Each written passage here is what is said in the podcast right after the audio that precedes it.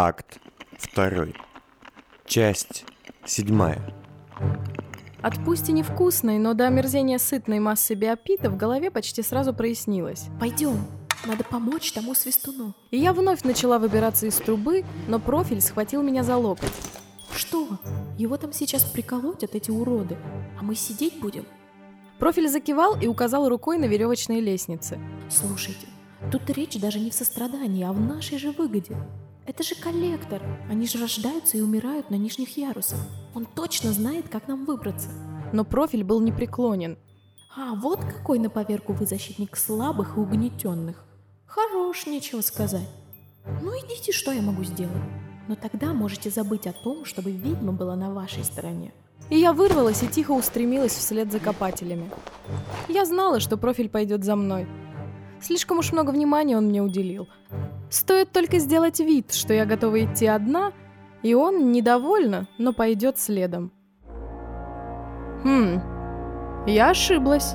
Дойдя до поворота во тьму, я увидела, как он исчезает в потолочном люке. Чтоб тебя там перевернуло и прихлопнуло. Без напарника за спиной вся эта акция внезапно оказалась не такой захватывающей.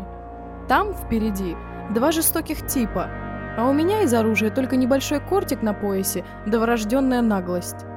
Ну и воля, разумеется. Куда же без нее? Ну и как мы это будем делать? Подними его, а я ему в ладошки костыли вобью. В свете ламп, висящих на поясе копателей, я увидела неприятное зрелище. Основательно избитый коллектор лежал на полу, а двое уродов стояли над ним в широком, но низком тоннеле.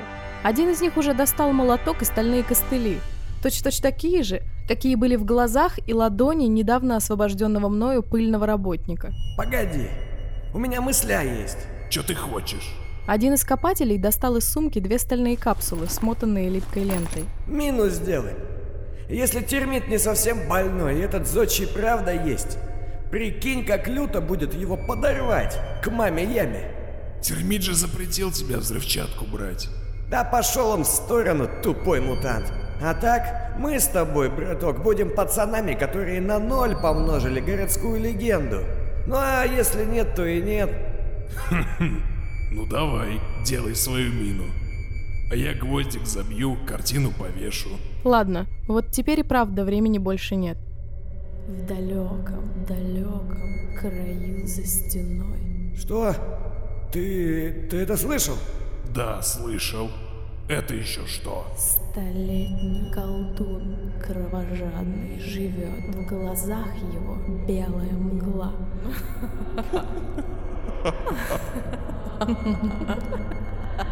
Прописная истина. Морок любит пугать своих жертв. А страх проще иных чувств раскрывает суть человека, позволяет добраться до его нити.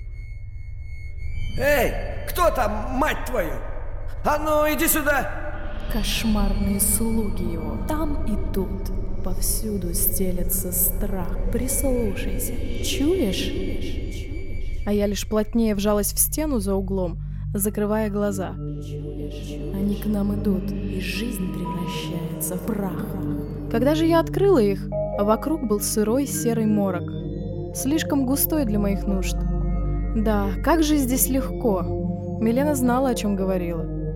Я набрала тленного воздуха в грудь, сложила пальцы кончиками и быстро, как могла, встала на грань. По ощущению, это состояние похоже на то, когда ты почти-почти заснул, но любой шум или внезапная мысль может вырвать тебя назад. Краски стали ярче, тени запахов пыли и плесени стали явнее, и лишь тогда я шагнула в коридор. Разумеется, там никого не было, но на грани я видела тонкие дымчатые силуэты копателей, медленно шагающие в мою сторону. Нить каждого из них была отчетливо видна. Ярко-красный сосуд, выходящий из головы, изгибающийся и входящий в позвоночник, словно ручка большой кружки в форме человеческого тела. Я шагнула ближе и нежно разорвала их нити, а затем пришла в себя. За углом послышался звук падающих тел. «Ты в порядке?» Я склонилась над коллектором, который безвольно закрывал свою голову ладонями, на которых не было нескольких пальцев. «Не бойся, я тебе плохого не сделаю». Он поднял свое бледное измятое лицо, увидел меня и удивленно, хоть и слабо свистнул. «Тише, спокойно. Никто тебя не обидит. Привет». Он сел, глядя на меня с узнаванием и удивлением. «Что такое? Ты меня знаешь?» Он кивнул и свистнул. «Так, еще один бессловесный, который знает, кто я такая. А не многовато ли чести для обычной официантки?» Я помогла ему подняться. Для человека, которого почти все не любят, я удивительно популярна. Только вот почему я-то никого не знаю? Я обыскала тела заснувших копателей. Неплохой улов. Медикаменты, средства для перевязки и обезболивания, регенессенции, отмычки. Во всем этом я разбиралась слабо, но ценность вещей была мне ясна. Я распихала, что могла по карманам, отбросила оружие одного из копателей во тьму, а второго взяла себе. Подхватив лампу, я огляделась и подняла с земли так и не взведенную бомбу. Не слишком-то безопасно.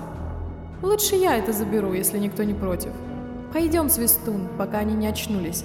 Мы вернулись назад к развилке и остановились у веревочных лестниц. Ты знаешь, как выйти отсюда? Только тихо.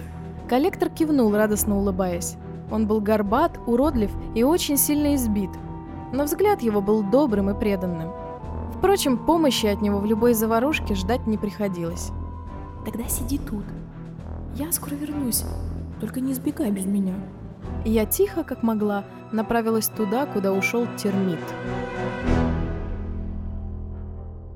Он сидел на коленях перед незаметной дверью, которую проходивший мимо человек, если предположить, что здесь могли бы быть случайные прохожие, никогда бы не заметил – Вокруг него были инструменты, какие-то амулеты и рассыпанные порошки. Он что-то бормотал себе под нос, разбираясь с замком. Зачем делать замок, который нельзя открыть? На этот раз торопиться я не стала. Сил было не очень много, да и открыть дверь самой у меня бы точно не вышло. Если, конечно, кто-то здесь уже не побывал. Наконец он недовольно хмыкнул, отбросил отмычки в сторону и достал из рюкзака банку. Вынимая из нее что-то напоминающее мастику, он аккуратно промазал несколько мест на двери этой субстанции, а затем отошел подальше, закрыл глаза ладонью и брызнул в дверь какой-то жидкостью из небольшого пузырька. Непонятная масса мгновенно вспыхнула, вгрызаясь в металл, и через пару минут погасла. Термит подошел ближе, разгоняя рукой дым и копоть, и легко потянул дверь на себя. Та со скрипом начала падать, но серпарь придержал ее и положил на пол аккуратно, а затем замер. А почему никто не кричит? Вот теперь была пора. Я еще глубже отползла назад, во тьму, шагнула в морок и приняла шаткое равновесие на грани. А затем вышла из-за угла и столкнулась с термитом лицом к лицу. Ты сияешь. Я отскочила назад от испуга и неожиданности. Термит выглядел так же, как и там, снаружи только по лицу его ползли сотни мелких насекомых, а вместо механического протеза торчал длинный крюк из черного зеркала. Я тут же увидела десятки остальных зеркал, что болтались на его одежде, и, встретившись там глазами сама с собой, отвернулась. Я знала, кто смотрит на меня с той стороны. Думаешь, я тебя не заметил, Мэнса отродье? Он шагнул ближе, и я еще отступила. В воздухе за ним оставался дымчатый след. Все чуднее и чуднее. Я смотрела на него в полглаза. Стоило мне зацепить взглядом одно из зеркал на его одежде, как меня словно полосовали бритвы. «Как ты меня назвал? Ты тоже про меня что-то знаешь? Вам всем что, брошюры выдают?» Воровка. Воровка и самозванка. Вот так это. Он провел крюком по стене, и от этого звука меня пронзила дрожь. Закрой глаза. Я убью тебя безболезненно. Жаль, я не могу обещать того же. Я выпрямила руку. Воля – вещь вовсе не умозрительная. Здесь нужен тонкий расчет, фантазия и даже некая математическая точность мысли. Я еще профан, глубокий профан. Но этому фокусу научилась почти сразу, как Милена взялась за меня. Тонкая, светящаяся струйка ринулась из моих вен в ладонь, твердея в форме сабли Арсена Тоса. Не знаю почему, но именно этот образ прочно засел в моей голове с той самой ночи в поместье лорда-секретаря. У меня брат Серпарь. Я умею ставить вам синяки. Удиви меня, отродье. И термит бросился на меня. Я рубила яростно. Навыка мне не доставало, но я с лихвой компенсировала это напором. Термит же, наоборот, уходил от размашистых ударов, выжидая своего момента. Мы уходили все глубже и глубже, поднимая пыль и высекая то искры, то могильную гниль из пола и стен. Его крюк то драл мою одежду, то опасно свистел возле самого лица, но длина моего клинка и его страх перед светом были более серьезным доводом. А еще термит был стар. Это ощущалось в каждом его скачке и выпаде. Наконец он оказался загнан в угол между паутиной старых труб. Растерялся, а я остервенела, тоже на последних силах. Обрушила на него размашистый удар. Зеркала затрещали и лопнули. Лезвие вошло ему в правое плечо, ломая ключицу, и он осел. А ты хороша, Мэнсова плесень. Он схватил своей левой рукой мою, держащую клинок, и я услышала знакомый звук. Здесь хороша, но там, внизу, там я И лучше. он исчез, выпал из морока. Вовсе не там, где должен был. Оставил после себя кучку дыма и термитов. Как? Как это можно сделать вдали от щели? Я дернулась назад, чтобы бежать, и рука моя заныла от боли. Старый ублюдок приковал меня древними наручниками к одной из ржавых труб. Я дернула еще раз, а затем рубанула по цепи клинком. Свет мой ломался и сыпался с лезвия. Воля слабела. Цепь почти не поддавалась, а клинок мой от паники темнел и угасал. А затем невероятная холодная боль ворвалась в мой живот, и мрак охватил все вокруг. Я очнулась в тот же миг, лежа на полу там, откуда следила за термитом. Он стоял надо мной, сжимая в руке свой посох-трубу, и острый шип на ее конце находился глубоко внутри моего живота. Кричи. Я захлебывалась от слез, боли и ярости, но рта не раскрыла. Оружия в моих руках не было. Серпарь отбросил его далеко в пыль. Кричи, девка.